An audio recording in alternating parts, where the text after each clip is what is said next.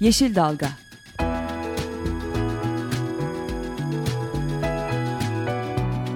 Çevre mücadeleleri üzerine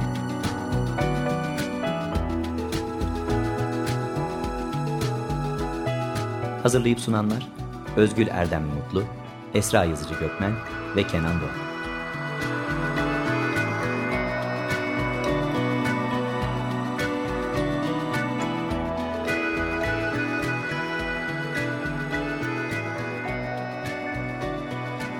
Yeşil Dalga programına katkılarından dolayı Willow Pompa Sistemlerine teşekkür ederiz.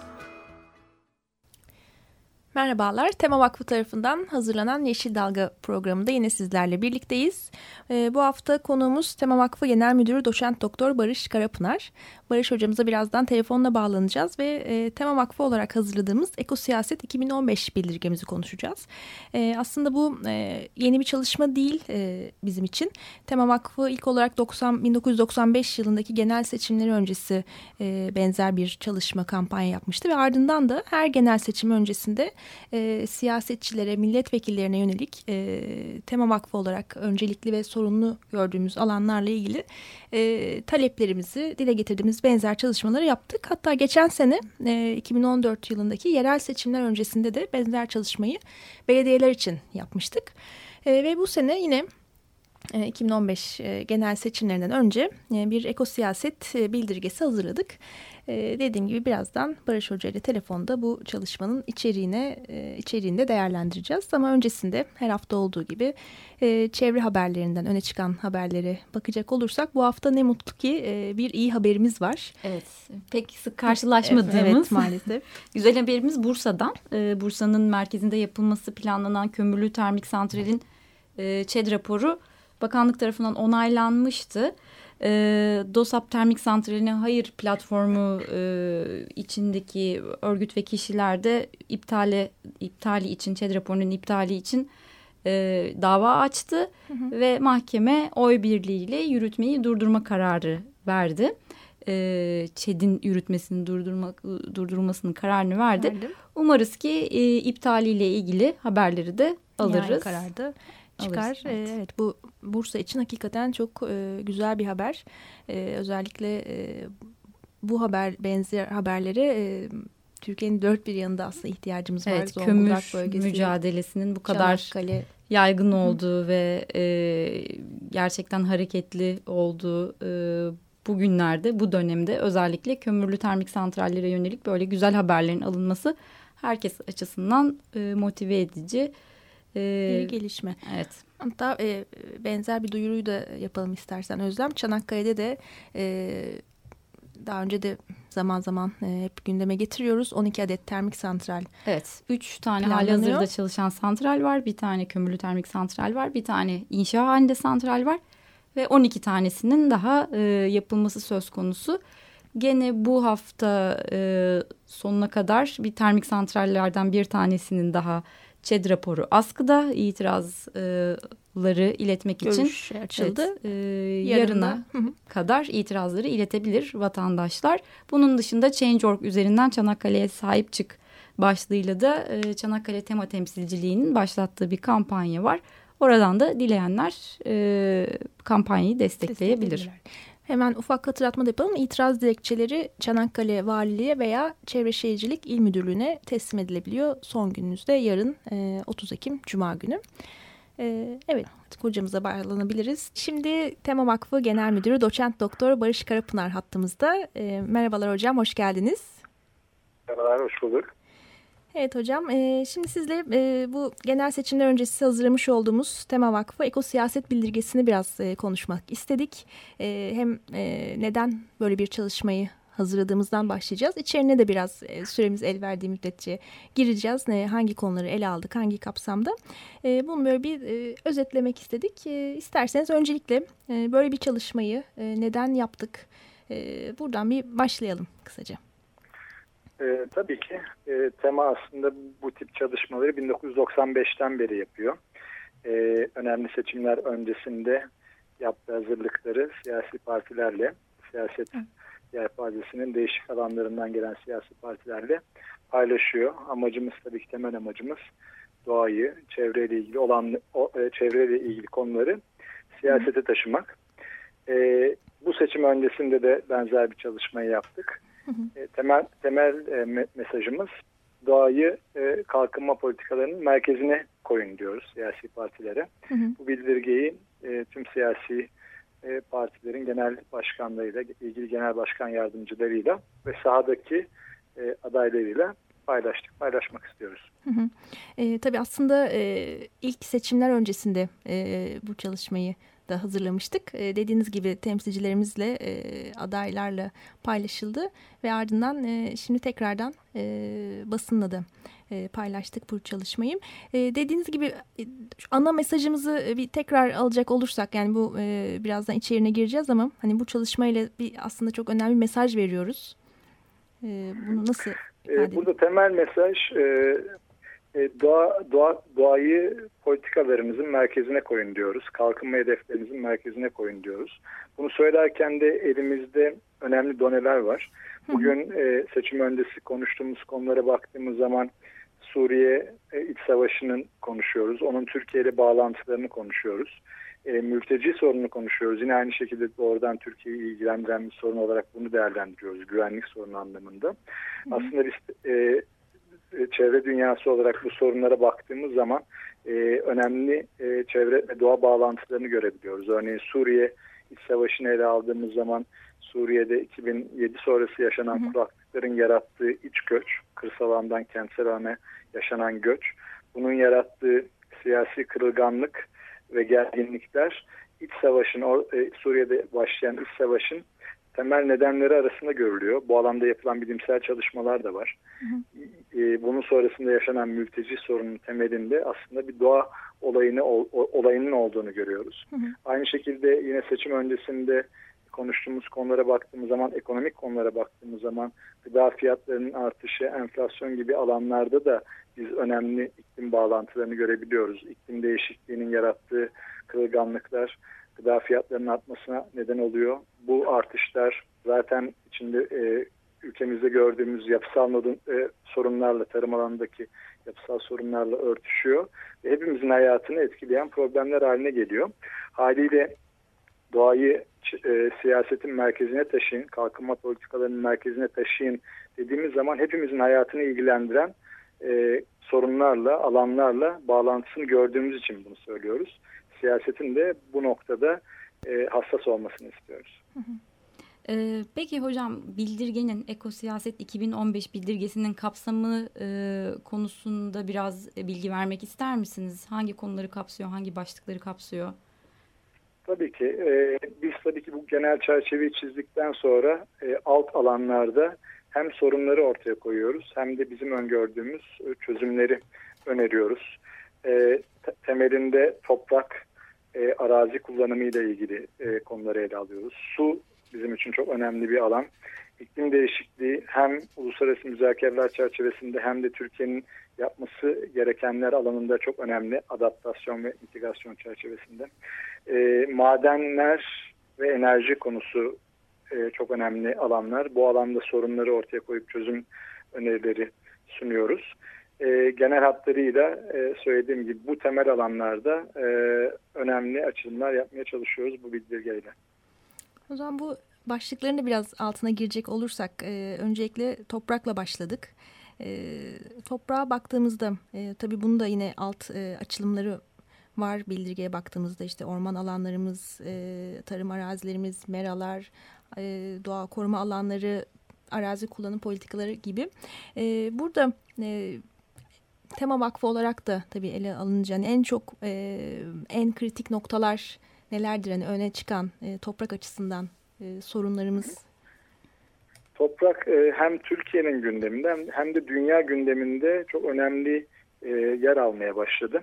E, biz tema olarak zaten bunu 25 yıldır yapmaya çalışıyoruz ama hı hı. E, aynı zamanda dünya gündeminde de önemli hale gelmeye başladı toprak. Örneğin Ekim ayında açıklanan sürdürülebilir kalkınma hedefleri, Birleşmiş Milletler'in açıkladığı sürdürülebilir kalkınma hedefleri çerçevesinde toprak hedefi de ortaya konuldu. O toplamda yaklaşık 17, 17 hedeften bir tanesi de toprakla ilgili bir hedef. sürdürülebilir kalkınmanın en temel e, alanlarından biri olarak değerlendiriliyor.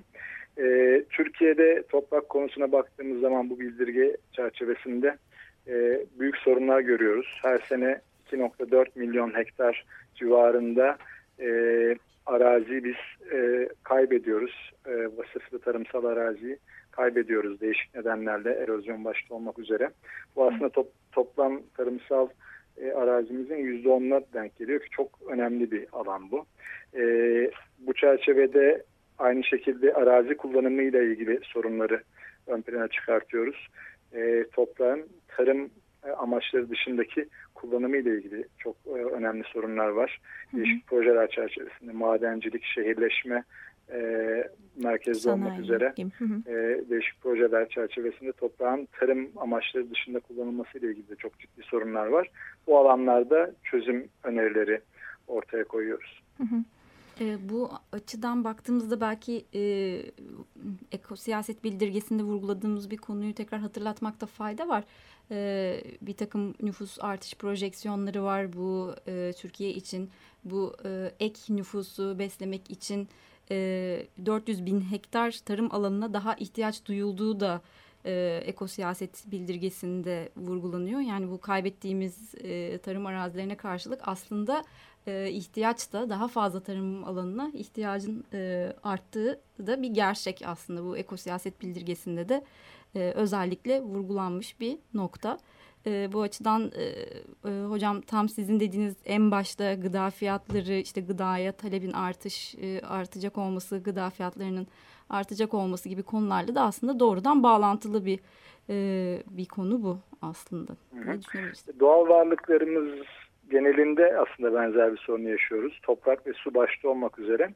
E, nüfus artışı, ekonomik kalkınmanın getirdiği talep artışlarının yarattığı baskı ile birlikte aynı, aynı zamanda iklim değişikliğinin yarattığı çok ciddi baskılar da var ve olmaya devam edecek. Özellikle su alanında da bu aynı şekilde e, gözlemlediğimiz bir durum. E, Türkiye aslında su fakiri bir ülke ve iklim değişikliği nedeniyle e, Türkiye'nin içinde bulunduğu bölgede yağış rejimleri değişiyor. E, ortalama yağış miktarlarının azalmasını bekliyoruz. Bir taraftan da biraz önce sizin söylediğiniz e, talep artışı söz konusu. Bir ta, e, top, e, tarım bağlantılı tarım, ta, e, talep artışı var. Hı hı. Şehirleşme bağlantılı talep artışı var. Ekonomik kalkınmanın getirdiği e, bir talep artışı var.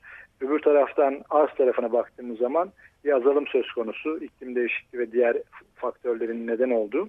Haliyle su sorunu Türkiye'nin en önemli sorunlarından biri haline geliyor hı ve uzun vadede bu giderek artacak bir sorun haline gelecek. Toprak tarafında da aynı şekilde veya gıda tarafında biraz önce söylediğim gibi bir taraftan verimli arazilerimizi değişik nedenlerle kaybederken öbür tarafta e, gıda gıdaya olan ihtiyacımız ve talebimiz giderek artıyor.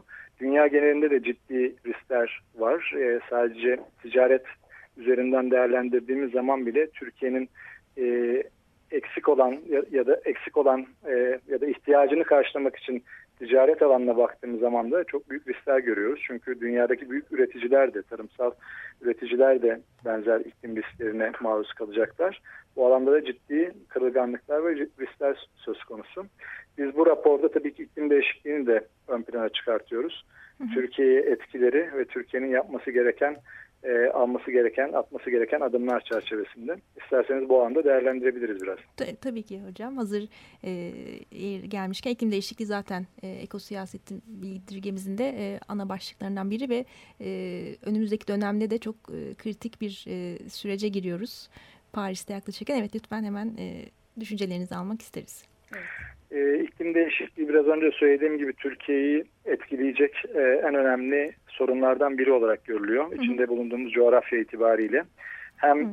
ortalama değerlerin değişmesi, sıcaklık artışları, yağış rejimlerinin değişmesi hem de aşırı iklim olaylarının e, seller gibi, kuraklıklar gibi yoğunluğunun artması ve sıklığının artması bağlamında.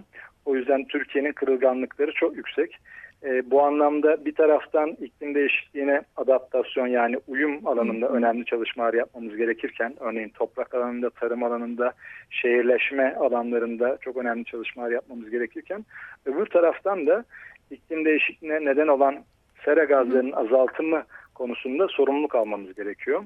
Ülke olarak sorumluluk almamız gerekiyor. Aynı zamanda uluslararası müzakerelerde e, öncü rol oynamamız gerekiyor. Hı hı. Ne yazık ki bu ikinci iki alanda da önemli eksiklikler görüyoruz.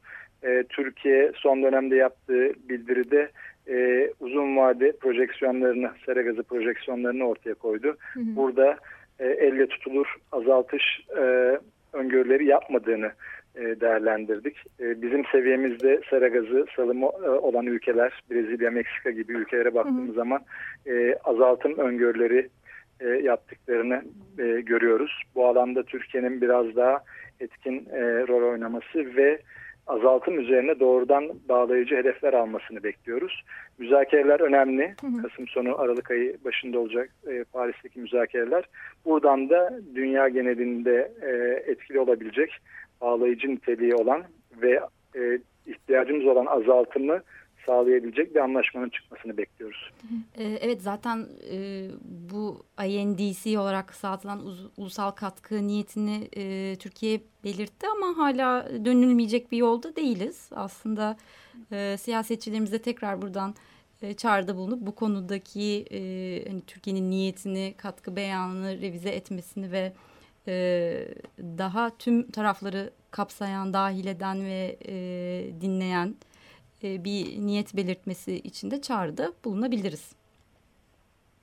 Evet biz bu bildirgede bu çağrıyı da yapıyoruz aslında. Tabii bu çağrı sadece e, iklim değişikliği, sera gazlarını azaltım niyetiyle ilgili doğrudan bir çağrı da değil aslında. Tabii bunun içini nasıl dolduracağı, e, siyasetin bunun için nasıl dolduracağı çok önemli. Yani e, en önemli olan konu aslında burada bizim e, kalkınma e, önceliklerimiz, kalkınma hedeflerimiz ve bu hedeflere nasıl ulaşacağımız yönünde yaptığımız siyasi tercihler.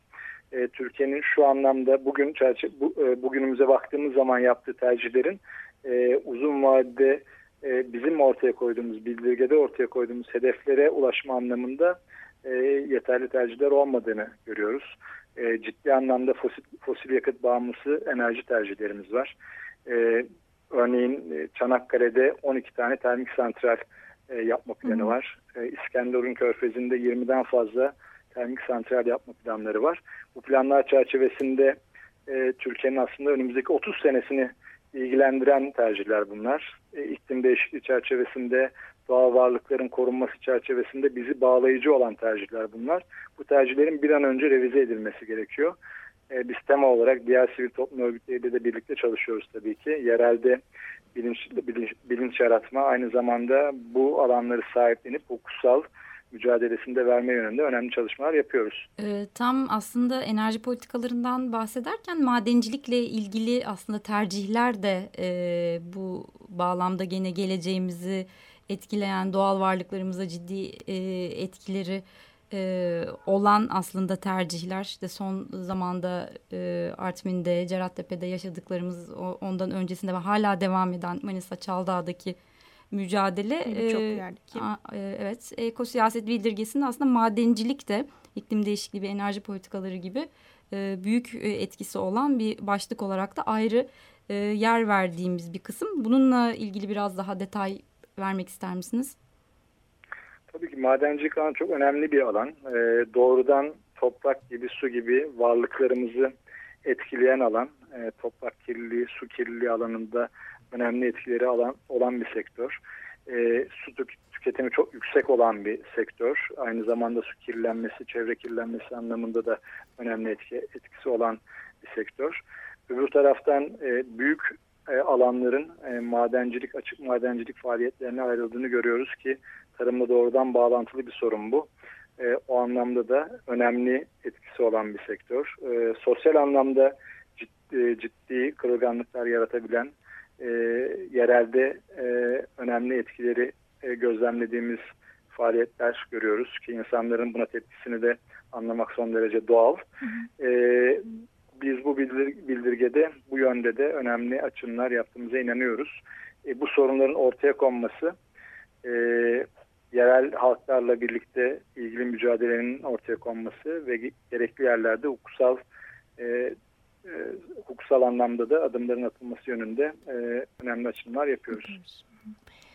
Peki hocam e, son dakikalara geldik. E, mümkün olduğunca özetlemeye çalıştık tüm e, bildirgeyi.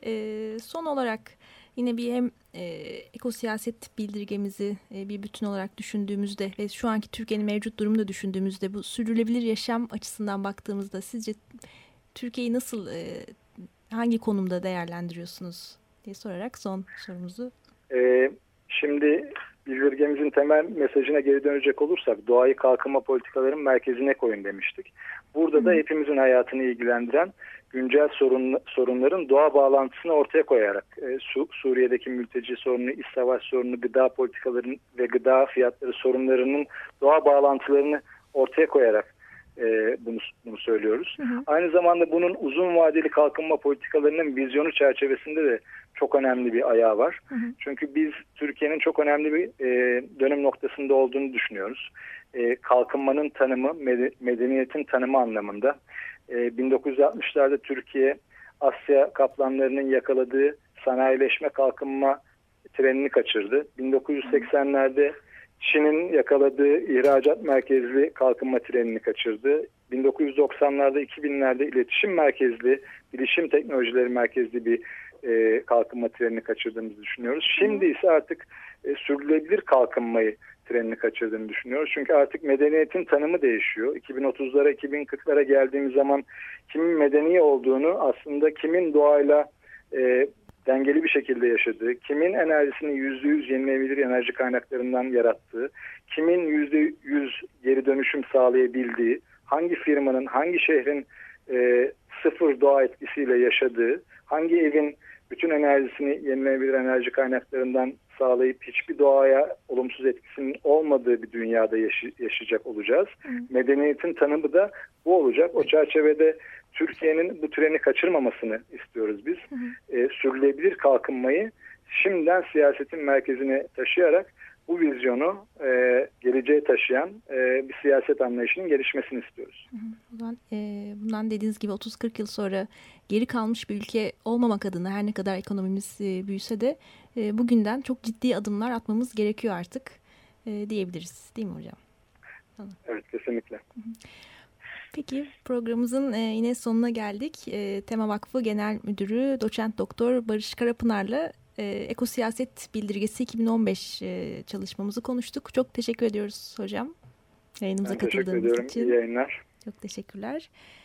Evet programımızın yine sonuna geldik. E, son bir e, hatırlatma da yapalım. E, Tema Vakfı Ekosiyaset Bildirgesini e, web sitemizden de e, incelemek isteyenler ulaşabilir. www.tema.org.tr adresinden e, çalışmamızın tam metnine ulaşabilirsiniz. Haftaya görüşmek dileğiyle. Hoşçakalın. Hoşçakalın. Yeşil Dalga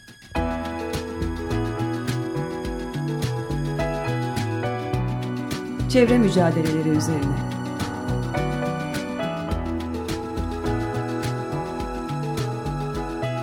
Hazırlayıp sunanlar Özgül Erdem Mutlu, Esra Yazıcı Gökmen ve Kenan Doğan.